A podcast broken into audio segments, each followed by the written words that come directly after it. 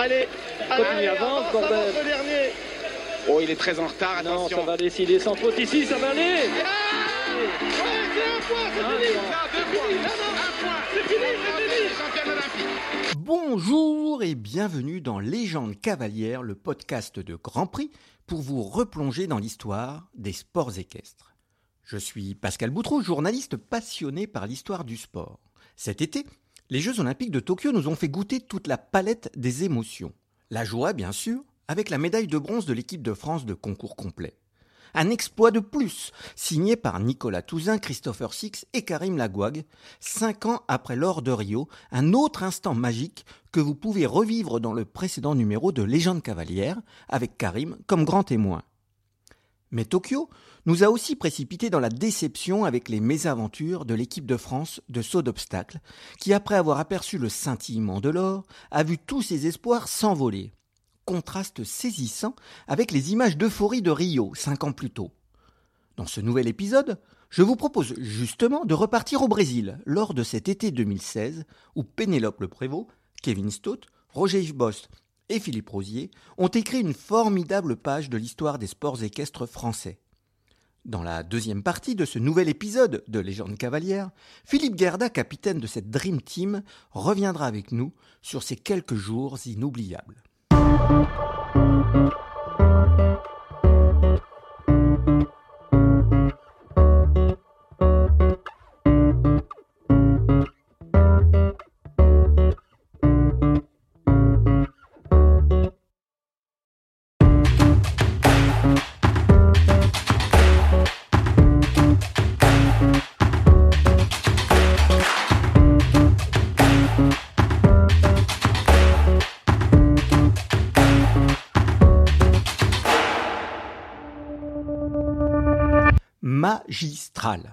En ce milieu du mois d'août 2016, le titre du quotidien L'équipe résume l'exploit accompli par les vestes bleues du saut d'obstacle.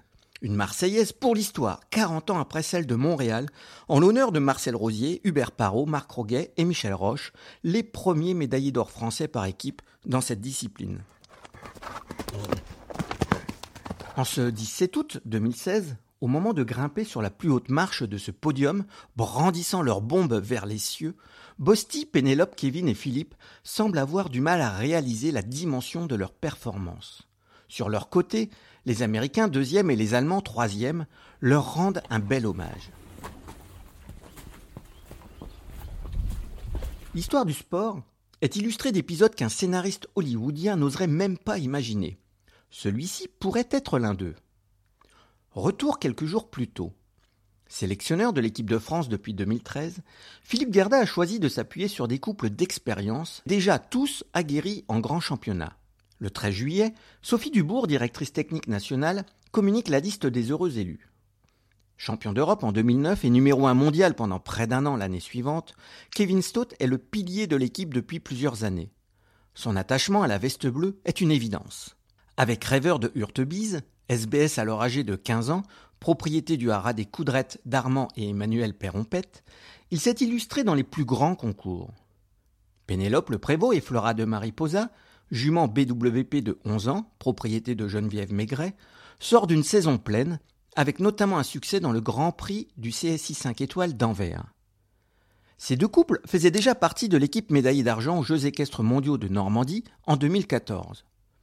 Roger Yves Bost n'était pas à Caen, mais justifie d'une expérience unique avec au début de sa carrière le titre mondial collectif décroché en 1990 à Stockholm, puis le titre individuel européen obtenu en 2013 à Herning. Il fera équipe avec Sidney Prince, jument celle français de seulement 10 ans, propriété de François Badel, une fille de Baloubet de Rouet. Dernier cavalier retenu par Gerda, Simon Delestre, numéro 2 mondial, après avoir occupé deux mois durant la première place. Présent à Caen, avec Classique Bois Margot, le Lorrain s'est envolé au Brésil avec Hermès Ryan des Hayet, celle français de 11 ans, vainqueur dans les mois précédents des Grands Prix d'Anvers et Vérone, et deuxième du top 10 à Genève et du Paris Eiffel Jumping.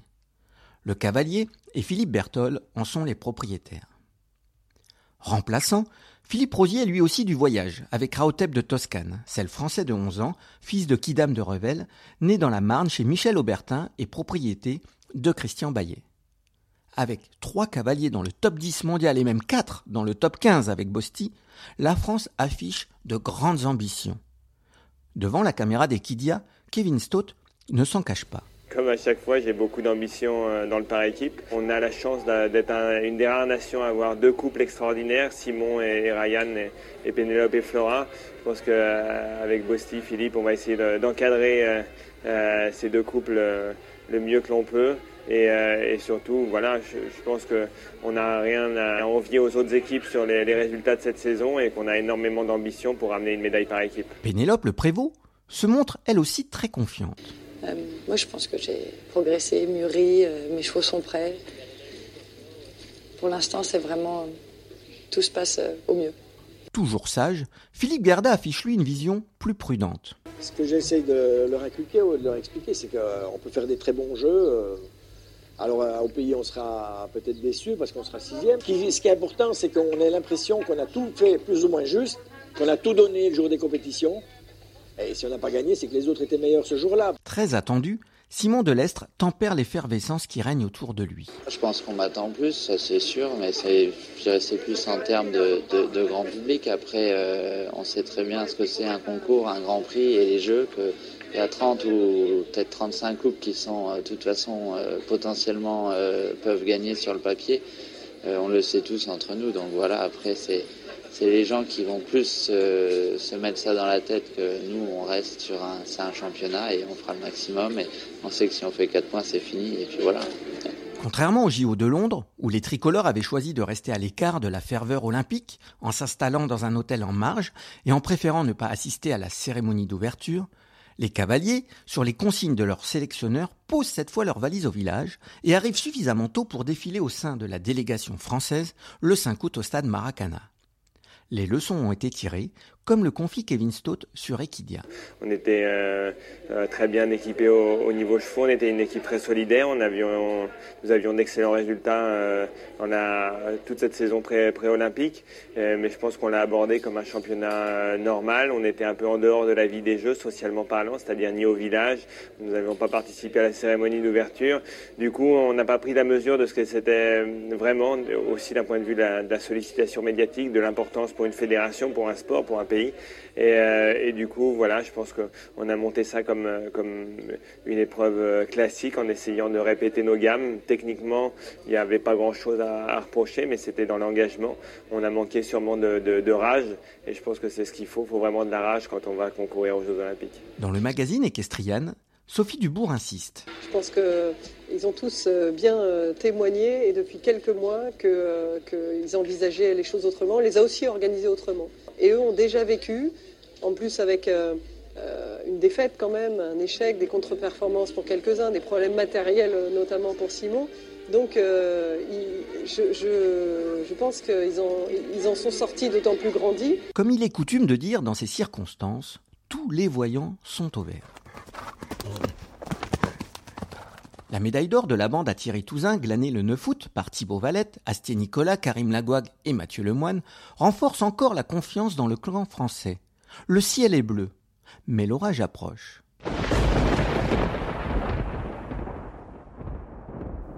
Au matin du 10 août, coup de tonnerre. L'équipe de Ryan Hayet constate que le cheval boite au trot. Sur ses réseaux sociaux, Simon Delestre annonce la mauvaise nouvelle. Hermès Ryan a fait un faux mouvement hier au box, explique-t-il. Il est suivi de très près par toute l'équipe vétérinaire. Son état s'est déjà bien amélioré depuis 24 heures. Nous continuons les examens aujourd'hui.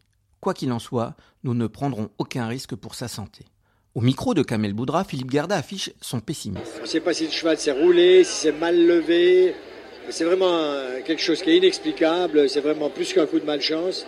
Il faudra attendre demain et puis euh, on se donne 48 heures pour donner un pronostic, mais même si je suis euh, plutôt pessimiste en ce moment. Malheureusement pour Simon, malheureusement pour l'équipe de France, euh, car c'est quand même euh, un de nos deux atouts majeurs. Et il a été préservé vraiment tout au long de la saison pour ces Jeux Olympiques, donc ce serait vraiment malheureux qu'il ne puisse pas participer. Mais de toute manière, la santé de, Ryan est la première chose qui compte. Et, mais s'il y avait un risque à prendre, on ne va pas le prendre pour les Jeux Olympiques, même si c'est les Jeux Olympiques. Le lendemain, un nouveau message met fin aux derniers espoirs du Mosellan.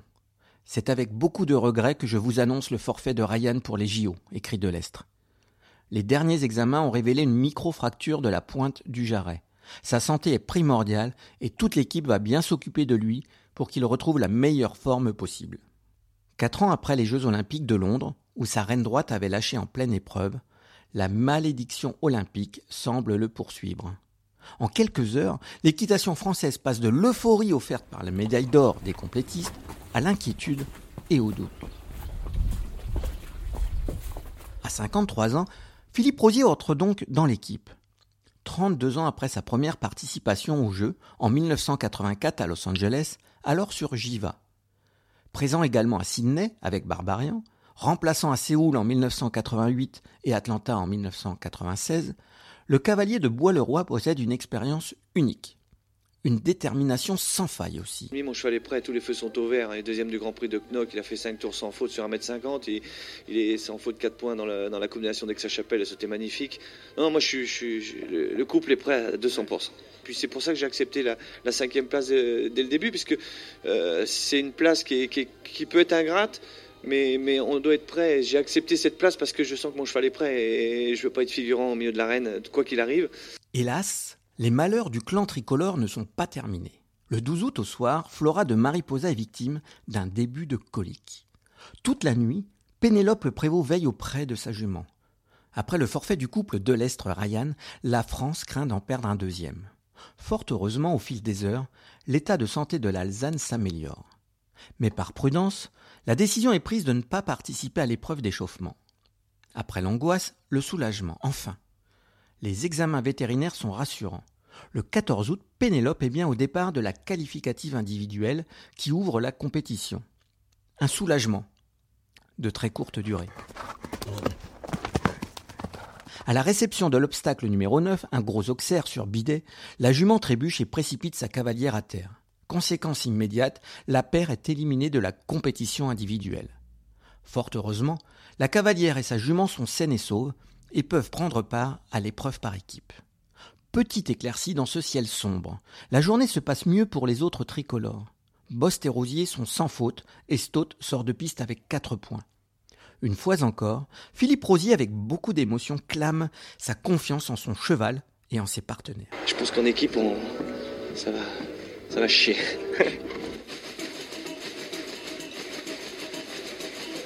16 août. Place à la compétition collective. Tous les compteurs sont remis à zéro. Le chef de piste brésilien, Guilherme Jorge, a dessiné un parcours sans grande difficulté. Pour preuve, on compte 21 sans faute. Seule la rivière cause des problèmes à 26 couples. Parmi eux, Philippe Rosier et Raotep les sans faute de Pénélope Le Prévost et Kevin Stott et le parcours à un point de temps de Bosti permettent d'effacer les quatre points de l'ouvreur. À l'issue de cette première manche, les États-Unis, les Pays-Bas, le Brésil et l'Allemagne affichent un compteur vierge de toute pénalité. La France est en embuscade avec un petit point, juste devant le Canada qui en compte quatre. Si l'on arrive à leur mettre de la pression, je pense qu'on aura la possibilité de gagner une médaille, souligne Philippe Gerda. Tous les scénarios restent envisageables y compris le plus beau. Kevin et Pénélope veulent encore y croire. On voit quelques grosses équipes qui se détachent déjà avec euh, plusieurs sans faute. Euh, Philippe a fait un super parcours, euh, malheureusement piégé un peu sur la rivière, comme pas mal de concurrents aujourd'hui. On sait que c'est difficile ces Jeux Olympiques pour nous, mais c'est pas pour ça qu'on baisse les bras. la preuve, on est super super motivé. On va se battre jusqu'au bout, quels que soient les résultats des concurrents précédents. On va vraiment, je pense, maintenant qu'on est là et qu'on a vécu tout ce qu'on a vécu, on va se battre comme, comme jamais. C'est sûr qu'on a fait un petit bout. Euh, il y a pas mal d'équipes sans faute. Euh, on est juste à un point, on n'est pas très loin. Euh, voilà, faut pas qu'on lâche. Le lendemain, Philippe Rosier ouvre à nouveau le bal déterminé comme jamais. Allez Philippe Oh, ça touche les postérieurs la deuxième barre de l'Auxerre, mais c'est resté. Les verticales vidées. Ça reste c'est qu'un. il n'est pas, dans le temps. Ok, mais il n'y a pas ça. Allez, allez, allez Rien, ça fait un bon C'est bien, c'est bien, c'est bien, c'est bien. C'est un très bon ouvreur, en effet, juste un point de temps dépassé. Ce matin, je me suis levé et, en me disant c'est le parcours de ta vie, c'est aujourd'hui. D'une manière ou d'une autre. Euh, j'étais l'ouvreur de l'équipe et, vraiment je, suis parti, il faut, vraiment que je donne le ton de, l'épreuve pour mes, coéquipiers. Je savais que mon parcours était, fondamental pour le, mental de l'équipe, mais je savais que c'était le parcours de ma vie. Au terme du parcours de sa vie, aucune barre à terre, mais quelques centièmes qui coûtent un petit point à la France. Rien de grave. d'autant que les cavaliers des autres équipes commencent à multiplier les fautes. Kevin Stott entre en piste. Monte là, Allez, bonhomme. Avance, avance. Le chrono en Ça plus est bon. Coup de jambe, coup de Allez, jambe. monsieur Stott Ouais, il l'a fait, il le fait, il fait. Voilà, un deuxième. Oui, vous Voilà, pouvez lever oui, le bras. Comme la veille, Rêveur signe un parcours parfait, monté à la perfection, sans faute. La France touche au Graal. Au moment où Bosti s'avance au milieu du stade de Déodoro, la France tient son destin entre ses rênes. Les Pays-Bas, réduits à trois cavaliers, sont depuis longtemps distancés, avec notamment les 12 points de Harris Mulders et Emerald. Les États-Unis, privés de Bizzy Madden et Cortez C, blessés, affichent 5 points après la faute de Lucy Davis sur Baron et le point de temps de Ken Farrington sur Voyeur. La Mannschaft a vu Christian Allman et Talou Bezed pénalisés de 4 points, tout comme Daniel Deusser et First Class Van Eckelgame. Enfin, le Brésil, lui aussi parti seulement à 3 en cette seconde manche, compte déjà 9 points. La France, elle, n'en totalise que 2. Le calcul est simple. Un sans faute et elle sera championne olympique. Bosti peut même se permettre de concéder un peu de temps.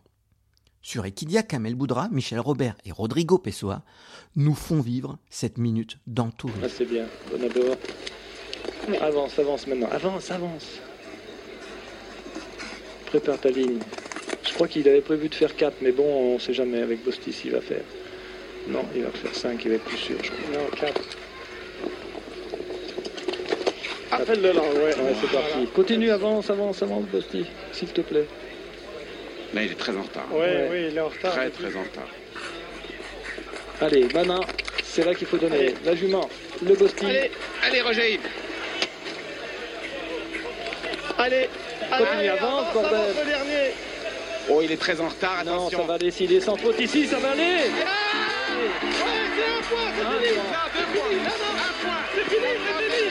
Dans la zone réservée aux équipes, Kevin n'en finit plus de bondir. Tout le monde se prend dans les bras. Intenses émotions d'un moment gravé à jamais dans l'histoire. Philippe Gerdin en perd même son chapeau. Encore à la détente, Pénélope Le Prévost comprend qu'elle n'aura même pas besoin de partir. L'or est assuré. Avec son flegme habituel, Bosti confesse qu'il n'a pas tout de suite compris ce qu'il venait de se passer. En rentrant en piste, je ne savais pas si on allait être troisième ou premier, je savais rien. Il fallait que je fasse, sans faute et euh, j'ai fait mon travail jusqu'au bout et il fallait rien lâcher. Mais j'ai pas trop stressé, euh, je m'occupais de moi et de ma jument, j'ai déjà assez de travail. C'était incroyable. En sortant, on m'a dit, j'ai demandé si on avait une médaille et deux secondes après, on avait l'or. Alors ça, pour l'instant, j'ai du mal à réaliser. Au micro de Claire Griot, Kevin Stott prend conscience de l'exploit. Je pense que le plus important, c'est de vivre le moment présent. Il y a eu Londres avant, il y aura peut-être d'autres concours après. Mais ce qu'on vit aujourd'hui, je pense que c'est unique, il faut en profiter. Moi, enfin, comme tout le monde, je suis incrédule de ce qui nous arrive. Parce que les coéquipiers, je savais qu'ils montaient bien. Mais ce qu'on a fait ensemble, c'est, incroyable. Et voilà, c'était notre jour. C'était pas notre semaine, mais en tout cas, les deux jours qui se sont déroulés, euh, ça a été à merveille. Et vraiment, c'est, génial pour tout le monde, pour toute l'équitation française. Émotion encore plus forte pour Philippe Rosier, en or, 40 ans après son père Marcel. Ouais, surtout qu'il est là parce que ça, c'est encore double parce que le partage avec mon père sur place en direct, c'est, c'est formidable. Il aurait pu être à la télé de l'autre côté en France. Et euh, non, c'est, moi je suis, je suis fier d'être rosier. Même Ludger Berbaum rend hommage à la France. C'était grand sport d'aujourd'hui la France était en cinquième position euh, ce matin et ils ont fait euh, la compétition. Chacun a fait vraiment exceptionnel et pour ça, je dis respect et c'était euh, une grande victoire, sûr. Deux jours plus tard, en finale individuelle, les Bleus resteront en retrait. Bost, 16e, Stott, 22e et Rosier, 23e, terminent loin du Britannique Nick Skelton, sacré avec Big Star, devant le Suédois Peder Fredriksson sur H&M Olin de Vink et le Canadien Eric Lamaze avec Fine Lady. Mais peu importe, l'équipe a offert à la France une deuxième médaille d'or après celle du complet. Pour l'éternité. Magistral.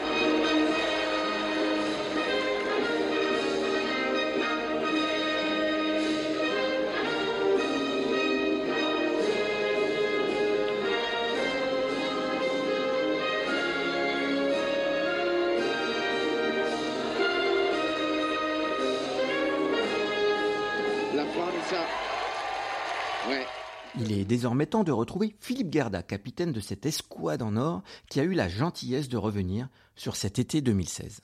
Philippe Gerda, merci beaucoup d'être avec nous pour revenir sur euh, cet euh, épisode glorieux des sports équestres français euh, Rio 2016.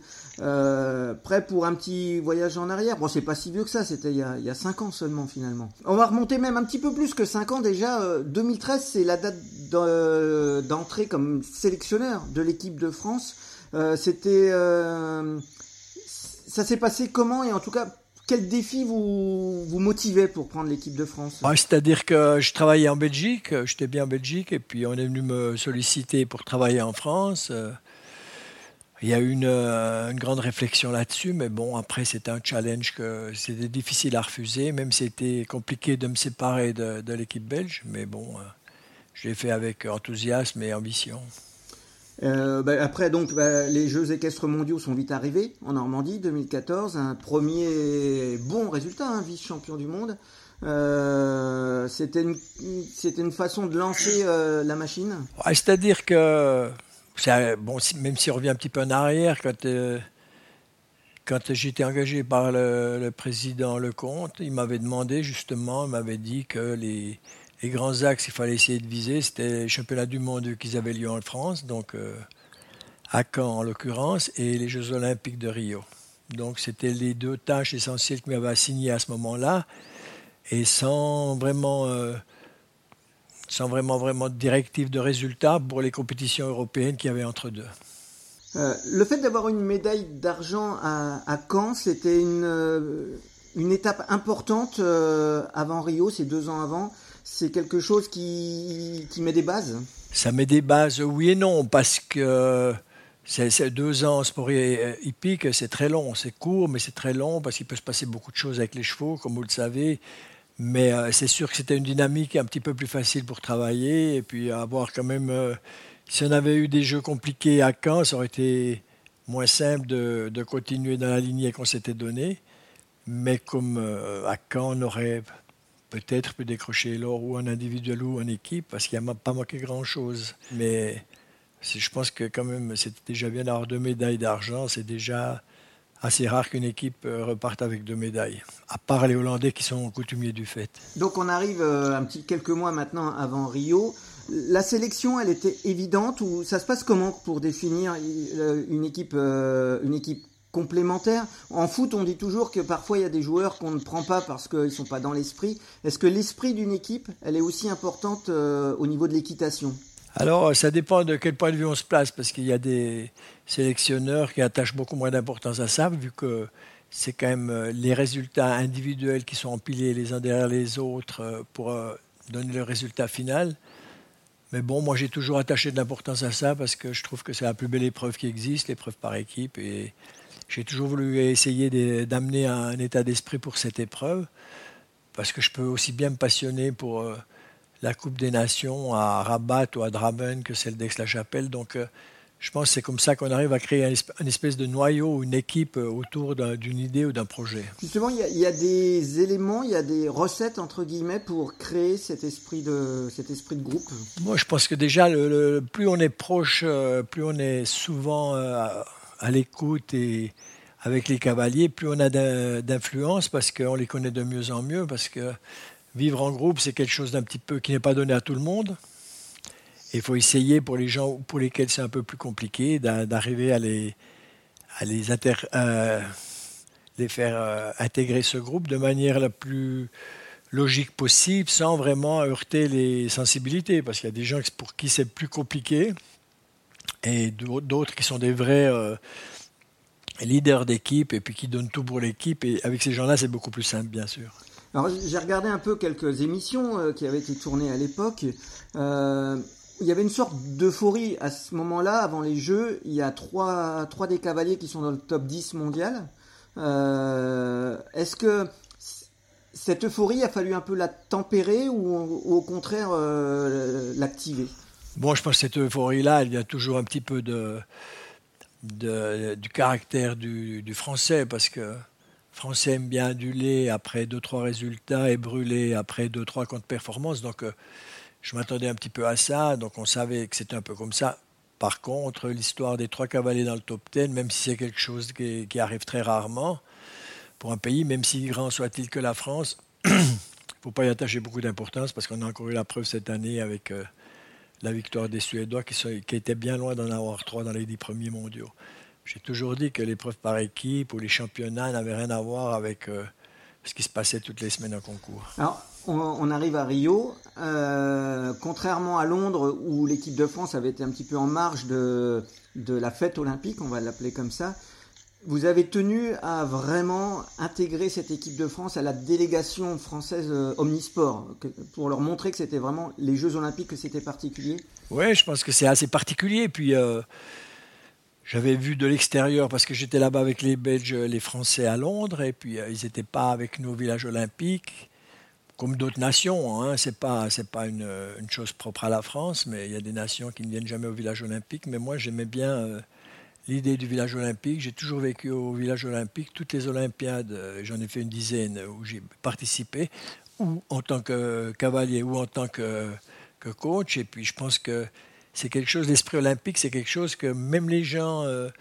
même les cavaliers que j'avais à Rio ne l'avaient pas vraiment perçu à Londres parce qu'ils avaient, vu un peu, ils avaient vécu un peu en marge de, des Jeux Olympiques, tandis que là, ils étaient vraiment euh, au cœur du, village et je pense que ça imprègne quand même, ça donne une dimension supplémentaire et je pense qu'on a besoin de cette dimension supplémentaire si on veut vraiment être euh, le plus compétitif possible. La cérémonie d'ouverture, ça fait partie de cette démarche?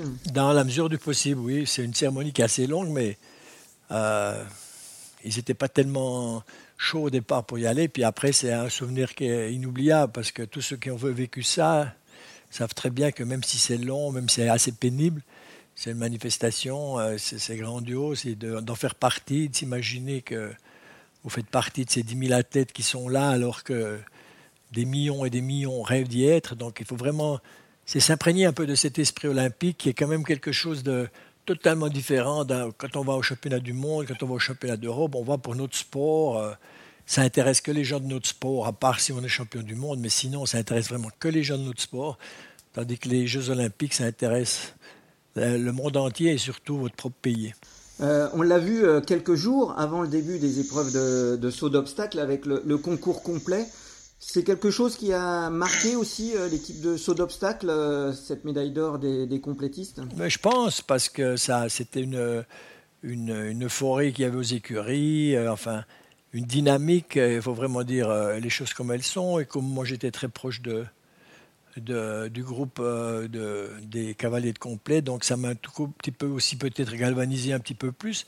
Mais j'étais toujours un, grand admirateur de l'équipe de France de concours complet, surtout de, son coach euh, Thierry Touzin, qui est vraiment quelqu'un qui est un meneur d'hommes et qui est, bah, je pense, l'homme qui a le plus de médailles dans, dans les sports équestres en tant que, coach. Et on peut que s'inspirer de certaines choses qu'il fait. Même si on ne peut pas tout rapporter ce qui se passe euh, en complet avec euh, le jumping, au moins lui, il a su créer euh, une ambiance qu'on ne trouve pas dans les autres disciplines. Alors, cette euphorie de la médaille d'or du complet, elle a vite été effacée parce qu'il y a eu une série noire là, avant que la compétition commence qui a été assez dingue. Déjà Simon. Oui, Simon était sur le papier peut-être le meilleur couple qu'on avait à ce moment-là avec de loin le meilleur cheval, enfin, pour cette période-là. Et c'est sûr que c'était un coup dur, mais il faut se dire quand même que je suis euh, assez rompu à ce genre de compétition et que, comme je dis toujours, il y a toujours 30% euh, de, chevaux qui doivent changer dans une équipe. Euh, c'est propre à tous les championnats. Alors malheureusement, c'est tombé sur celui qu'on pensait être notre fer de lance pour ces Jeux olympiques.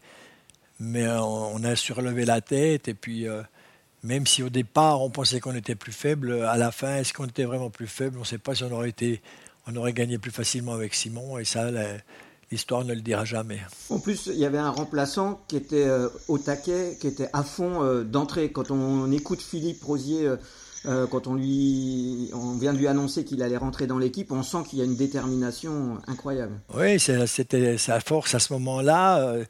il était sur un nuage alors qu'il avait été longtemps privé d'équipe de France. Et avant de venir aux Jeux Olympiques, il avait euh, fait qu'une Coupe des Nations qui était Aix-la-Chapelle, mais simplement c'était euh, c'était quand même un, gros, un, grand risque, mais euh, il a parfaitement joué son rôle et, et je pense que peut-être il n'a pas eu pas eu cette pression que les autres ont eue depuis quelques temps parce qu'il ne pensait pas vraiment rentrer dans l'équipe. Donc c'est un tout petit peu, je ne veux pas dire plus facile, mais on l'a vu encore cette année au jeu. Les gens qui rentrent euh, sans avoir rien fait avant, c'est plus simple. Quelque part, enfin plus simple. C'est pas que ça soit simple, mais ils ont beaucoup moins de pression. Parce que normalement, ils étaient réservistes, normalement, ils montaient pas. Donc, euh, ils n'ont pas connu la pression que les autres ont connue. Alors, à Rio, vous perdez euh, Simon, et puis vous n'êtes pas loin de perdre euh, Pénélope et, Flora aussi. Il y a l'épisode des coliques d'abord. Oui, on a vécu euh, quand même un jour et demi vraiment pénible, parce qu'on pensait qu'on allait devoir l'opérer, parce qu'on pensait qu'elle n'allait pas s'en remettre comme ça d'elle-même, et qu'elle n'allait pas pouvoir participer aux épreuves. À ce moment-là, on n'aurait été que trois, donc c'était vraiment compliqué. Heureusement, heureusement euh, que Flora, qui était une telle guerrière, elle s'est remise par elle-même, naturellement, sans produit, parce que, comme vous le savez, il y a tellement de contrôles aux Jeux Olympiques, même des médicaments que normalement on devrait prendre, que les humains pourraient prendre, on n'ose pas les administrer aux chevaux, parce que ça rentre dans la liste des produits qui, soit dit en, passant, pourraient être, euh, faire changer les, performances, alors que là, c'était que pour la soulager, mais le, jury a été intransigeant là-dessus. Il n'a jamais voulu qu'on donne le moindre produit à. Et c'était quand même un peu. C'est malheureux parce qu'il n'y a pas de jurisprudence là-dessus. Là, on ne comprenait pas du tout. Et c'est sûr qu'on a eu de la chance que ça a tourné du bon côté. Quand on est entraîneur, on vit comment ces, ces instants? Parce qu'on doit. Il faut garder le, moral des troupes aussi, des autres. Donc euh, ça doit être hyper dur à gérer. C'est-à-dire que quand on vit en groupe comme ça, comme on l'était nous, euh, on était quand même euh, proches les uns des autres, on vivait dans le même appartement. Euh, parce que quand on est au jeu, même si on va avoir deux, trois disciplines, il y a beaucoup de temps, de temps où on, ne sait pas vraiment quoi faire parce que pas oublier que les cavaliers sont des gens qui, travaillent beaucoup, qui passent 8-10 heures par jour à cheval. Là, ils ont qu'un cheval à monter, donc il faut s'occuper un petit peu, puis rester un petit peu quand même dans les jeux, rester concentré, mais on s'habitue avec le temps, on a un petit peu des, recettes pour passer ces moments-là. Puis euh, je pense que ils vont pas me contredire les, cavaliers qui étaient avec moi. On les a bien passés, on a bien vécu cette période-là. Et surtout, on a été bien occupés parce qu'il fallait récupérer, parce qu'on a fait une ou deux nuits blanches. Enfin, on a eu beaucoup de problèmes. Donc chacun pouvait s'isoler un petit peu aussi pour euh, se remettre dans les meilleures dispositions possibles pour partir euh, à la conquête de cette médaille. Justement, première épreuve, Pénélope est là. Et nouveau coup dur avec, euh, avec cette chute. Euh, ça, commence à faire beaucoup à ce moment-là, j'imagine, dans, l'esprit de l'équipe. Hein. C'est sûr que là, on, passe par tous les états d'âme parce qu'avec tout ce qu'on avait vécu avant, avec tout se passait bien et qu'elle va tomber de cette manière-là alors que elle va faire 100 fois ce saut-là, il va jamais arriver cet incident-là, mais qui est arrivé malheureusement. Donc c'est sûr, elle, c'était déjà fini pour l'individuel, donc euh, son moral en a pris un coup. Heureusement qu'on était encore en lice pour, euh, pour euh, une médaille par équipe et on a pu la remotiver, mais c'est sûr que pour elle, c'était difficile, c'était un moment difficile à passer. Ça aurait pu arriver à quelqu'un d'autre, c'est le sport, et puis on s'est tous bien mobilisés, et puis je crois que la suite des événements nous a plus ou moins donné raison quand même. Exactement, avec ben, le par équipe. Première manche, en embuscade. Il y a quatre équipes devant, mais, euh, euh, quand on lit vos, interviews euh, après la première manche, en gros, on sent que vous y croyez, que le coup est jouable. Oui, parce que c'est peut-être un tout petit peu, enfin pas plus facile, mais quand il y a une deuxième manche comme ça, c'est mieux d'être. Il ne faut pas être loin, mais si on est tout près, peut-être juste derrière, si on enclenche des zéros, alors bien sûr il faut faire des zéros, mais si on enclenche des parcours sans faute, déjà que la pression est très grande, elle devient de plus en plus grande pour ceux qui sont derrière nous parce qu'ils savent qu'à la moindre erreur, ils vont passer derrière nous. Et c'est ce qui est arrivé. Ce qui arrive souvent quand même. Euh, justement, comment, comment ça se passe euh, l'entre-deux manches? Il se passe quoi entre le moment où on, est, où on va attaquer euh, la deuxième manche avec l'espoir d'aller chercher une médaille? Ben, C'est-à-dire qu'on n'a pas. C'est plutôt. si je me souviens même, mais c'est vraiment. On est dans notre dans notre bulle, mais on parle pas, on parle pas de médailles, on parle pas de, on n'est pas euphorique. On l'a été une fois, je me rappelle très bien, on avait vécu quelque chose que je n'aime pas du tout, mais on avait quasiment fêté un titre avant de l'avoir acquis et on l'avait vraiment perdu comme des idiots le lendemain avec la chapelle, mais tout le monde nous est déjà champion d'Europe. Et après, il y a un incident, un deuxième incident, et puis après, on se retrouve euh, avec rien du tout. Donc euh, là, on était resté quand même soudés. Le matin, je me rappelle toujours quand on était dans le shuttle, euh, je crois que je dois avoir envoyé un message même, parce qu'on n'était pas tous ensemble, que si on faisait deux ou trois sans faute, eh ben, on aurait la médaille. Donc, euh, c'est une chose qui m'avait marqué déjà avec l'équipe belge à, à Kentucky. On était vraiment battus après la première euh, la chasse. On était 14e. On était rentré tout juste dans la finale comme 9e, mais tout juste. Et là, on en avait parlé. On avait dit si on fait 3-0 demain, peut-être qu'on est capable d'aller sur le podium. C'est ce qui est arrivé. On avait fini troisième. Mais c'est vraiment la dernière manche. Euh, quand on a toujours ce système d'épreuves par équipe avec quatre cavaliers, c'est vraiment la dernière manche qui est souvent quand même totalement décisive. Et là, on en avait bien parlé, mais on ne s'est pas focalisé quand même. Euh, Ce n'était pas une obsession. Euh, je ne crois pas qu'on avait plus de pression que ça. Nous, on est resté à l'intérieur de notre. Euh, on espérait faire une médaille. Après que ce soit l'or, c'est toujours. il faut une partie de chance qu'on a eue. il faut un peu de malchance pour les autres qu'ils ont eu. C'est la loi du sport. Hein. On voit ça toutes les semaines. Donc aux Jeux Olympiques, c'est bien sûr multiplié par mille, mais c'est quand même euh, la même chose. justement, la deuxième, euh, la deuxième manche, euh, c'est Philippe, je crois, qui commence, qui, est en ouvreur, ça se passe bien. Les autres, ça commence à tomber un petit peu de l'autre côté. On, sent la pression, enfin peut-être pas la pression, mais on, sent la médaille arriver petit à petit. C'est difficile de dire, mais après que, après que Kevin est passé, qu'il ait fait sans faute je savais que j'avais encore dehors euh, Pénélope et Bosti, je me disais, il y a quand même un des deux qui va passer. On va quand même normalement. Euh, alors, on parlait pas encore d'or à ce moment-là, mais je voyais bien que les autres faisaient des photos aussi, même si je n'étais pas vraiment au bord de la piste, mais je savais qu'il y avait aussi des fautes chez les autres, donc je savais euh, qu'il fallait absolument qu'on en ait un des deux qui passe, mais ça peut arriver qu'il ne passe pas, hein, ni l'un ni l'autre. Mais bon, là, on n'a même pas vraiment eu besoin de Pénélope, vu que Posti nous a fait un parcours euh, pénalisé juste du temps et que ça nous assurait déjà la médaille d'or alors que l'épreuve n'était euh, pas finie. Les quatrièmes cavaliers n'avaient pas commencé de rotation, mais on était déjà champion olympique et on était tellement pris dans le dans, l'euphorie qu'on n'a même pas vu la fin, on ne savait pas qu'il y avait un barrage. Après, on a vu le barrage, on était déjà à la presse. C'était un petit peu. c'était irréel, carrément irréel ce moment-là, qui a duré 20 minutes ou une demi-heure, mais je n'avais pas l'impression d'être aux Jeux Olympiques et de vivre la finale, vu que nous, on l'avait fini avant les autres. C'est sûr que c'est un moment étrange quand même, je me euh, remémore très bien cela, euh, que j'étais euh, près de la presse, qui était juste à côté, mais on voyait de loin seulement la piste, je regardais le barrage, je ne savais pas si c'était les Allemands, les Canadiens, enfin, c'était vraiment étrange à voir on, a le, bon, vous n'aviez pas de cardio euh, fréquence mètre au poignet, mais euh, la, dernière ligne de Bosti, euh, les deux trois derniers sauts, ça, grimpe. Je vois encore sauter ce vertical après le trip saut. Je sais pas, je crois qu'il l'a pas sauté. Après, j'entends. J'ai regardé ça plusieurs fois la vidéo. Il me semble qu'il va faire faute parce que même que je sais qu'il va pas faire faute. Puis après, j'entends quand on le regarde en replay, j'entends un commentateur Kamel qui dit ouais, il aura beaucoup de temps, beaucoup de temps. Je me dis mais c'est pas possible parce que beaucoup de temps ça ne suffisait pas, mais c'était pas vrai du tout. Tellement les gens étaient tellement énervés qu'on dit un petit peu n'importe quoi, on vit ça d'une manière un petit peu.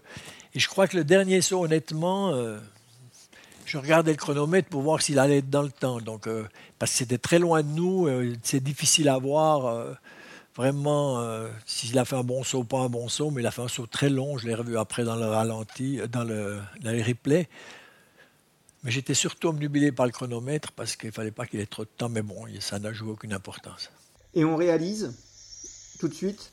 Ben, C'est-à-dire, moi, oui, parce que déjà j'avais eu la chance de connaître ça un petit peu avant.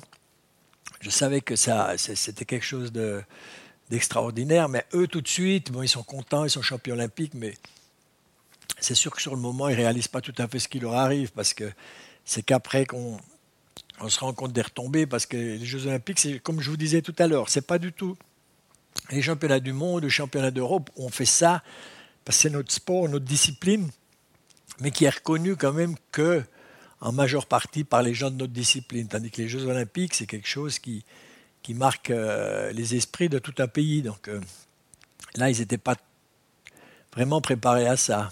Mais euh, après, on réalise quand même. Et... Mais c'est sûr qu'il y a beaucoup de pression à évacuer. Je me rappelle qu'il y avait une fête qui était organisée le soir euh, au Village France, mais après qu'on est allé manger. Mais on est vide, on n'est pas vraiment dans, l'esprit festif, on est accaparé par tout ce qui est arrivé, on essaye de réaliser, mais je me rappelle qu'on était très vidés, très vidé, la plupart d'entre nous. Et puis c'est la victoire ben, euh, de, cavaliers, de chevaux, de, euh, la vôtre aussi, tout un staff, les grooms, on parle aussi, euh, tout ça, on, arrive à partager ces moments-là avec... parce que d'un seul coup, on est champion olympique, j'imagine que pouf, il y a tout le monde qui, qui arrive autour. Oui, mais bon, moi j'ai toujours été quand même... bon, je respecte beaucoup les propriétaires, parce que sans eux, ça n'arrive pas, ce genre de choses. Mais je pense que les grooms, bon, on le dit, enfin, c'est j'ai toujours été très proche des grooms mais je savais que pour eux c'était une victoire formidable, même si après leurs chemins se sont séparés par rapport à leurs cavaliers. Je savais que pour eux c'était l'aboutissement d'un rêve, euh, parce que pour tout groom, devenir euh, groomer un cavalier olympique et qui gagne les Jeux olympiques, c'est quand même aussi une carte de visite, ça reste à marquer pour leur vie, pour, euh, pour les émotions, pour tout ce que ça a créé. Et puis j'avais quand même un staff derrière moi, un vétérinaire qui avait beaucoup souffert parce qu'il avait passé des nuits blanches. Euh, c'était quelqu'un euh, de très investi dans ce, qu'il faisait, qui vivait à cœur tout ça. Et le staff en entier, euh, c'est sûr qu'il y avait, on savait qu'il y aurait des retombées, qu'il y aurait des, choses qui arrivaient qui étaient plus belles que ce qu'on pouvait penser. Mais bon, après, c'est quelque chose qu'on n'analyse pas tout de suite. On vit ça dans le moment euphorique. Il y avait des propriétaires qui étaient là. La plupart, ils étaient tous là, je crois. Donc, euh, donc c'est un moment quand même euh, assez spécial. J'imagine. L'exercice n'est pas facile, mais si vous deviez euh, rapidement définir les quatre cavaliers pendant cette, cet épisode olympique de Rio, comment vous, vous les définiriez les quatre, chacun l'un après l'autre? Ah, Bon, Philippe était. Alors, c'était le premier qui partait dans l'équipe. Il s'est, il s'est trouvé un rôle à sa mesure.